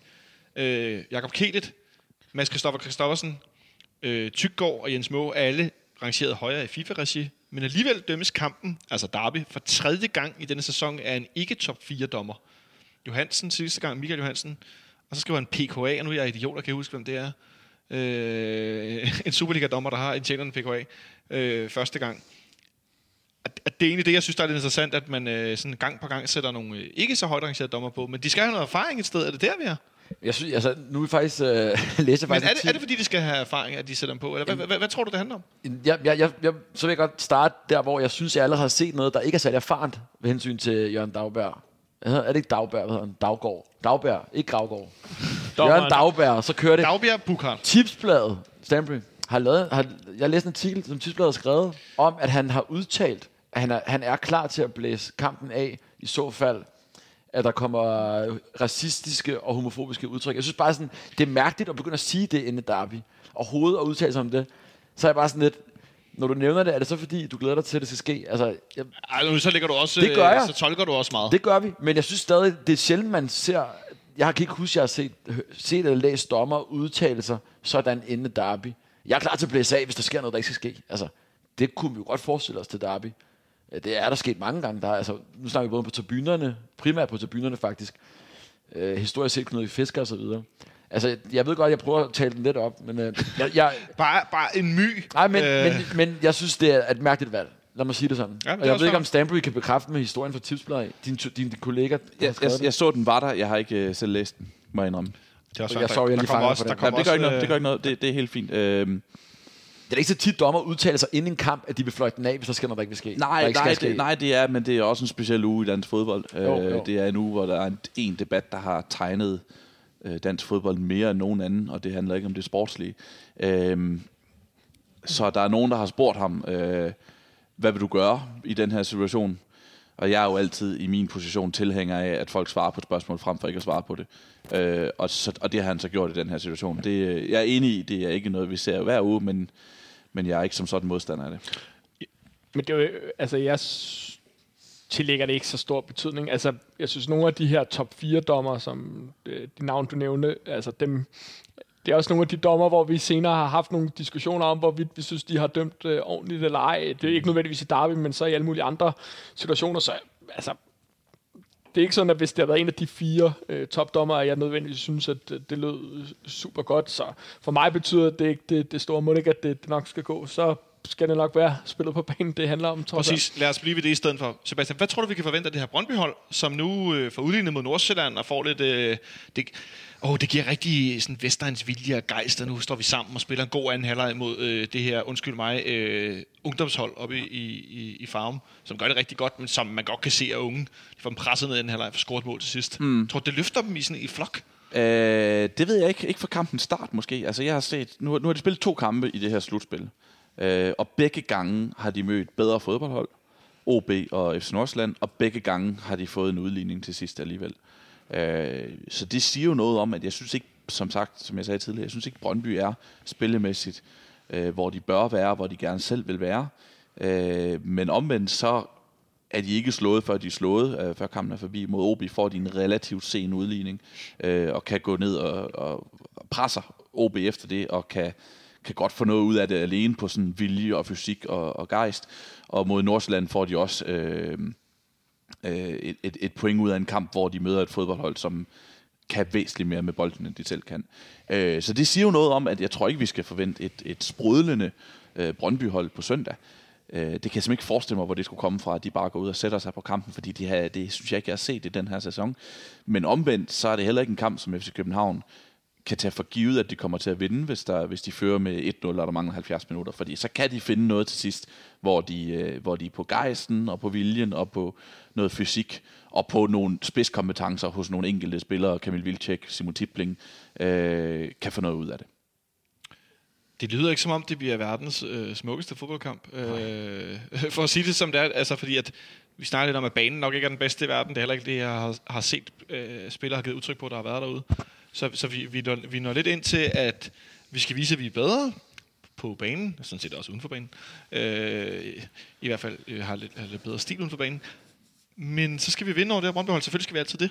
Uanset om vi er dårlige eller ej. Nu sidder der sikkert nogen derude og tænker, hold op, det er en høj hat. Men det skal vi jo selvfølgelig. Nu bliver vi nødt til at gå tæt. Øh, hoved på blokken. Michael, hvad ender kampen på søndag? 2-1 til os. Ja, det lyder meget positivt. Jeppe? Jamen, øh, altså Brøndby har lukket fem mål ind i de sidste to kampe, ikke? Så hvis vi ikke scorer derude, så har vi en dårlig dag. Øh, så jeg tror, altså alt, det er sådan lidt, det var oftest øh, derbys uden særlig mange mål, når vi er derude.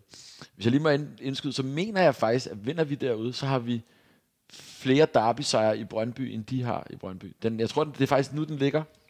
Jeg mener faktisk, at den kan være lidt skældsættende, den sejr derude. Jeg mener, den ligger fuldstændig lige. Over all fører vi klart jo. Men derude, så tror jeg med en sejr, at vi faktisk også kan vinde, føre den statistik. Det er en lille sideting. Det kunne være meget Det undersøger jeg netop nu, Og- as speak. så, altså, det er bare, jeg synes bare, Brøndbys forsvar, og så synes jeg, at Svebbe er øh, på grænsen til at være dårlig. Så han er ringe. Så vi kommer til at score. Øh, og Brøndby scorer også. Så jeg tror, vi så vinder, jeg tror, jeg, vi vinder 2-1. Vi har spillet... Det var det, du også sagde? Det var det, jeg Ja, jeg sagde. brugte bare lidt længere tid på at komme frem til det. Vi har spillet, øh, vi har spillet 53 kampe, og ganske rigtigt, så har vi 21 nederlag, 11 udgjort og 21 sejre. Så den får lige lidt ekstra nu, ikke? Og når Hvis vi, tager den. når vi nu vinder 2-1, så er vi der, ikke? Så det er perfekt. Hvis vi bliver enige om 2-1, faktisk. Fordi Og så, øh, så Sebastian som, som tredje, øh, tredje bud. Jamen, så tror jeg, at den får lov at ligge og tippe lidt endnu. Så tipper jeg 1-1.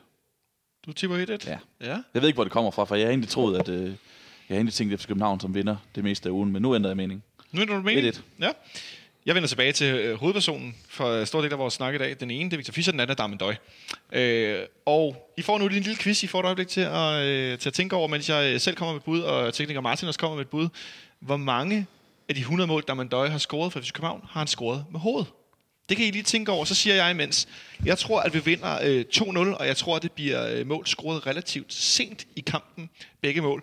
Og ja, jeg tror, at Victor Fischer scorer, og ja, jeg tror, at han scorer ned foran det, jeg stadig som gammel hoved vælger at kalde Faxe. Faxe-tribunen. Jeg tror, han scorede ned mod dem, og så tror jeg, at de gør noget rigtig dumt. Og jeg tror ikke, at vores ven dommeren, han fløjter kampen af. Jeg tror måske, den bliver stoppet, men jeg tror ikke, at han fløjter den helt af. Og så tror jeg, de får en bøde bagefter på størrelse med den gæld, øh, de sikkert har et eller andet sted. Så jeg siger 2-0 til FC København. Martin? Han siger simpelthen øh, 4-1. Ikke altså dårligt. 1-4, ikke? Jo, jo, jo, jo 1-4. Forhåbentlig. Altid Ja, ja, ja. også først. Øh, og så med, med et relativt positivt øh, på nær Sebastian. Buh. Hvor mange mål har Darmen Døj scoret på hovedet ud af de her 100 mål? Sebastian? Altså, jeg har jo siddet og set på YouTube øh, den her, øh, som FCK TV har lagt op i løbet af... Ja, for, i, det, det kan man for godt, godt se i, nogle gange. øh, I løbet af ugen, de her sådan, øh, de der fire, der er kommet ud i første omgang med, med 25 hver. Og jeg sad og tænkte faktisk, nej, hvor han scorer mange mål med hovedet. altså, det er virkelig sådan, tænk at han får så meget kraft i hovedstød og sådan noget. Og det var jo bare sjovt at sidde og se, at nå, det, det mål farede han sammen med Hjalte Bo Nørgaard, og det mål farede han sammen med Stefan Cantin og sådan noget. Det er virkelig sådan walk down memory lane for os Superliga-fans. Øh, jeg tror bare, jeg prøver at sige en femtedel 20 mål. 20 mål? Ja. ja. Michael? Åh, Jeg tror, jeg tror, det er mere. Jeg synes, jeg havde samme oplevelse som dig, at der bare var hovedstød på hovedstød, så... Skal vi prøve at satse det? Satse det 35? 35? Det er gæt i hvert fald. Ja, Jeppe? Det er, det er et sted mellem 30 og 40, jeg er ret sikker på. Vi sta- det er meget sjovt. Det er lidt ærgerligt, fordi jeg har faktisk øh, nævnt statistikken. Altså inden sæsonen. Kan du huske, da vi startede allerførst? Nej, det kan jeg ikke, men øh, hvad er dit gæt? Og der mener jeg, at jeg sagde, at det var øh, 30, og nu har han så lavet det flere. Så, men du sagde 35. Hvorfor er det, vi skal sige det samme? det, så siger jeg... Øh, Det ved jeg ikke. Så siger jeg... Oh, det, Du, det, nu skal du svare. Det er ikke fraktionskvisten. Vi skal have bare et gæt. Kom. jamen, så er, det, øh, så er det 35 plus, så er det over 35, så er det 36. 36. Hvad siger Martin? Martin siger 60. Jeg 60 ud af 100 på hovedet. Det Jeg kan så fortælle, at det rigtige svar er 40. Okay. Manden har simpelthen lavet 40 mål på hovedet. Så er det tættest på, ikke? Øh, det var der ikke noget med. Øh, Nej, det giver vi til Jeppe. Ej, jeg, jeg synes, det, giver vi er... til men pointen Det er er bare, at øh, Godt nu nævner du selv, Sebastian, man, man føler, man sidder og ser ham gå på hovedet igen og igen. Ja, og hvorfor siger jeg så kun 20? Ja, det ved jeg ikke. Men, men det, er ikke vildt. det er den ene ting, men, men det fede er, hvis vi nu ser, nu har FCK for øvrigt også lavet en samlet udgave, som var 5-26 minutter, tror jeg. Men prøv at lægge mærke til, at mange af de mål, han scorer på hovedet, han hætter den ikke ind, han sparker ned med panden. Jamen, det er nemlig det. Han, altså, han myrder bolden ind på hovedet. Det er så voldsomt, nogle af de mål, han scorer, ikke? Og det er sådan nogle, det er sådan nogle dropbolde, der nærmest bare daler ned, ikke? Og så smadrer han den bare ind og får super meget kraft på. Og Så med, det- med to hængende på ryggen, ikke? Præcis. Altså, det er jo helt vanvittigt. Læg mærke til de to mål, han scorer Kazan i parken. blandt andet også, ikke? Mod blandt andet øh, Brøndby, hvor han øh, den ene gang Daniel Vest, der bliver trykket dybt ned i græsset, og så Anders Randrup, der møder Darmen Døj, der kommer lige så hurtigt som en Porsche. Darmen ja. Nu kører det igen i baggrunden, det er skide fedt. Øh, jeg tror, vi lukker den ned der, og så siger jeg øh, tak, fordi I kom forbi. Det var en øh, fornøjelse. Tak til dig, Sebastian. Det var så lidt. Tak til dig, Michael. Selv tak. Tak til dig, Jeppe. Ja, Derby sejr, ikke? Præcis. Ej, jeg begynder at være lidt tændt på det Derby der. Tak til dig, Martin, fordi du skruede på knapperne og spillede lidt Døj for os. Tak til dig, der med, øh, derude, der lyttede med. Han en god kamp på søndag, hvor I egentlig ser den. Han, øh, så vender vi tilbage på mandag. Forhåbentlig med super fed øh, nedtak for den her kamp. Øh, god weekend derude. Vi lyttes ved.